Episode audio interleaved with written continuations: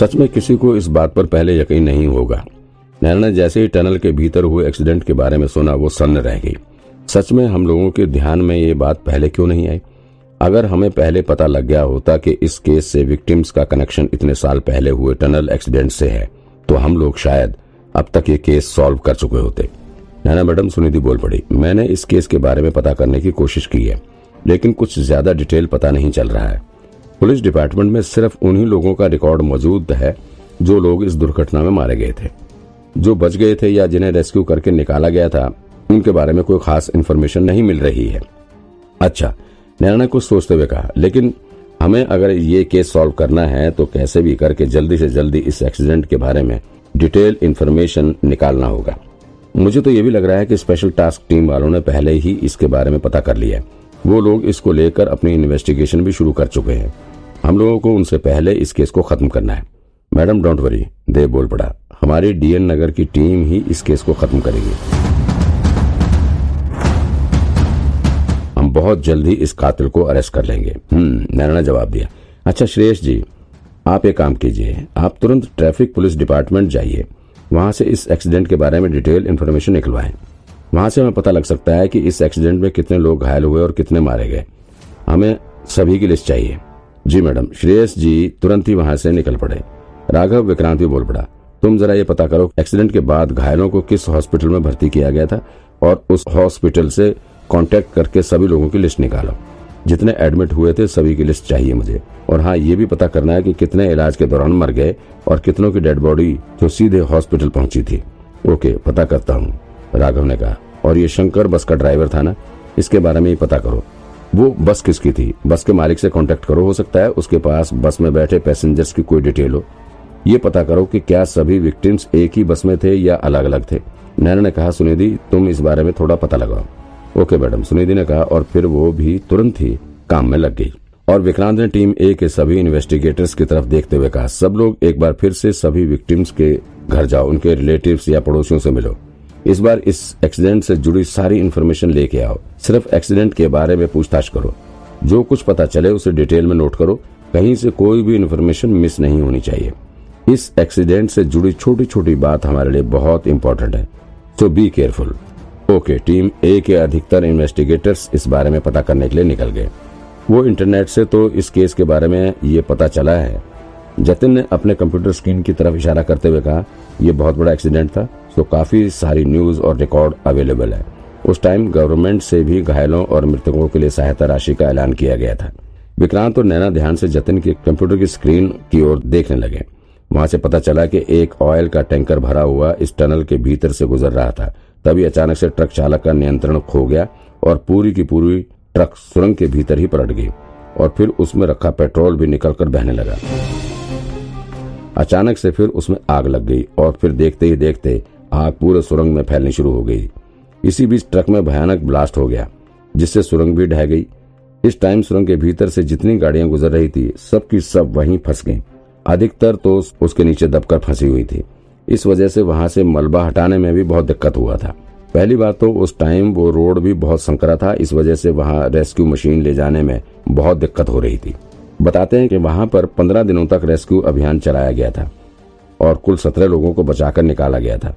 बाद में लोगों ने धीमे रेस्क्यू को लेकर सरकार का घेराव भी किया था। लेकिन कुछ हुआ नहीं। दरअसल बचाव दल ही घटना के तीन दिन बाद वहाँ पहुँचा था। पहले तो लोगों को पता लगा था कि वहाँ कोई बचा ही नहीं होगा। इसलिए बचाव दल को पहुँचने में देरी हुई थी। आश्चर्य की बात यह है कि वहाँ सत्रह लोग सुरंग के भीतर दबे पड़े थे और इन्हें पंद्रह दिन बाद बचाकर निकाला गया था। और सत्रह के सत्रह को सुरक्षित निकाल लिया गया था। तो देखिए, जतिन ने कंप्यूटर स्क्रीन की तरफ़ दिखाते हुए कहा, अगर ये सभी इन्फॉर्मेशन करेक्ट है तो फिर इन्हीं सत्रह लोगों में से ही लॉकर केस के विक्टिम्स हैं। इन्हीं लोगों को वहाँ से बचाकर निकाला गया था। सोचो, बेचारे इतने भयानक एक्सीडेंट से तो बचकर निकल गए, लेकिन फिर दूसरे एक्सीडेंट में मार दिए गए। टनल ब्लास्ट हम्म नैना ने कुछ सोचते हुए कहा यह टनल ब्लास्ट हुआ था साल 2000 में। और कातिल ने पहला मर्डर आज से सात साल पहले किया था, यानी कि इस एक्सीडेंट का तेरह साल बाद उसने कत्ल करना शुरू किया और उसके बाद हर साल एक एक लोग को मार रहा है। वो भी भूख से तड़पा कर मार रहा है। लेकिन क्यों? नैना विक्रांत की तरफ़ देखते हुए कहा, उस साल ये सत्रह लोग टनल के भीतर हुए एक्सीडेंट में फंसे हुए थे। ये लोग पंद्रह दिन तक मलबे के नीचे दबे हुए फंसे थे। पक्का है ये लोग इन पंद्रह दिनों में बहुत बुरी कंडीशन से गुजरे रहे होंगे। और हो सकता है इसी टाइम का इनका आपस में कोई मतभेद भी हुआ रहा होगा। मे बी इन लोगों के बीच खाने को लेकर भी कोई लड़ाई झगड़ा हुआ रहा होगा। ज़ाहिर है पंद्रह दिनों तक मलबे के नीचे फंसे होने पर इनके पास खाने की तो कोई कमी हुई होगी। ऐसे में हो सकता है कि इन सर्वाइवर्स में से किसी के साथ बहुत बुरा हुआ रहा हो और फिर अब वो इन लोगों को भूख से तड़पाकर मारते हुए अपना बदला पूरा कर रहा है। हम्म, इसका मतलब नैना विक्रांत की तरफ़ कुछ अजीब सी नज़रों से देखते हुए कहा इन्हीं सत्रह सर्वाइवर्स में से ही कोई कातिल है और वो अन्य सर्वाइवर्स को ही मार रहा है। वो भी भूख से तड़पा तड़पा कर मार रहा है। लेकिन ये कौन हो सकता है? हम्म, विक्रांत ठंडी आहें छोड़ते हुए कहा मुझे लग रहा है कि अब हम बहुत जल्द ही केस को सॉल्व कर लेंगे। कातिल अब हमारी पकड़ से ज़्यादा दूर नहीं है। बीच में संगीता बोल पड़ी मैं सोच रही हूँ बाकी ब्यूरो चीफ पीयूष रंजन से इस बारे में बात करती हूँ। जिस वक्त एक्सीडेंट हुआ था उस टाइम उनकी पोस्टिंग इसी टनल के पास वाले थाने में थी। मे भी उन्हें कुछ याद हो। हम्म गुड। जल्दी कनेक्ट करो उनसे। नैना ने कहा, नैना और विक्रांत की नज़रें आपस में मिल गई। उन दोनों के चेहरे के भाव को देखकर ऐसा ही लग रहा था कि अब ये लोग विजय से ज़्यादा दूर नहीं, लेकिन कातिल तक पहुँचना इतना भी आसान नहीं था। राघव ने कंप्यूटर की स्क्रीन पर देखते हुए कहा, मुझे नहीं लगता कि हम लोग इतनी जल्दी सब कुछ कनेक्ट कर पाएँगे। ये देखिए। नैना और विक्रांत उसकी तरफ़ बढ़ गए और कंप्यूटर की स्क्रीन पर देखने लगे। ये देखिए इन लोगों को सुरंग से निकलकर पास के ही इस प्राइवेट हॉस्पिटल में भर्ती किया गया था। लेकिन अब ये हॉस्पिटल ही बंद हो चुका है। मुझे नहीं लगता कि वहाँ से किसी के भी बारे में कोई इन्फॉर्मेशन मिल सकती है।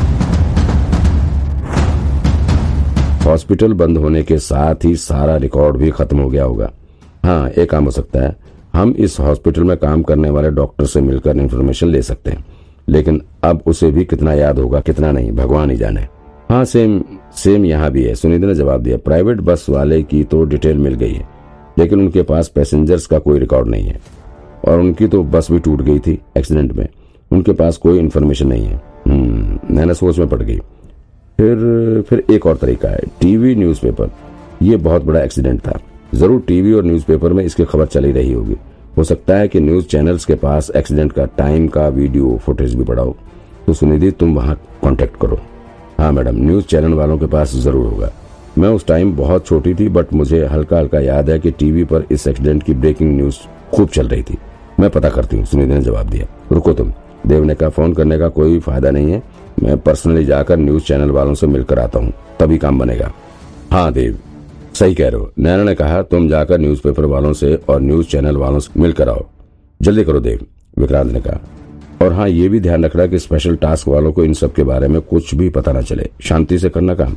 हाँ चिंता मत करो, नहीं पता चलेगा। देव ने जवाब दिया और फिर वो ऑफ़िस से निकलकर चला गया। देव के जाने के बाद ऑफ़िस लगभग खाली हो गया था। अधिकतर इन्वेस्टिगेटर्स बाहर जा चुके थे। यहाँ पर बस विक्रांत, नैना और सुनिधि के साथ ही एक दो इन्वेस्टिगेटर्स और बचे थे।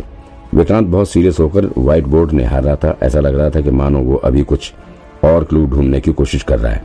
नैना भी उसके बगल में खड़ी थी। और वो भी बड़े ध्यान से व्हाइट बोर्ड पर देख रही थी। इसी बीच नैना का ध्यान विक्रांत के ऊपर चला गया। वो मनी मन सोचने लगी, इसकी शक्ल और काम तो रोड छाप रोमियो जैसी है। बातें भी बेतुकी करता है, लेकिन साले का दिमाग दिमाग बहुत तेज है इसका। पता नहीं कैसे इतना सोच के जाता है। हर बार, हर केस को ये अकेले सॉल्व करके रख देता है। केस में इसका इतना दिमाग चलता है, लेकिन बात करो तो हमेशा बेवकूफ़ी वाली बातें करता है। यार, कहीं सच में इसके पास कोई तांत्रिक दोस्त तो नहीं है? हो सकता है कि वो अपने तंत्र मंत्र से इसको सब बता देता हो। नैना विक्रांत को बड़े ध्यान से देख रही थी, लेकिन नहीं। इस गधे को झूठ बोलने में कोई नहीं हरा सकता। और वैसे भी तांत्रिक के बस का नहीं है ऐसे ऐसे केस सॉल्व कर देना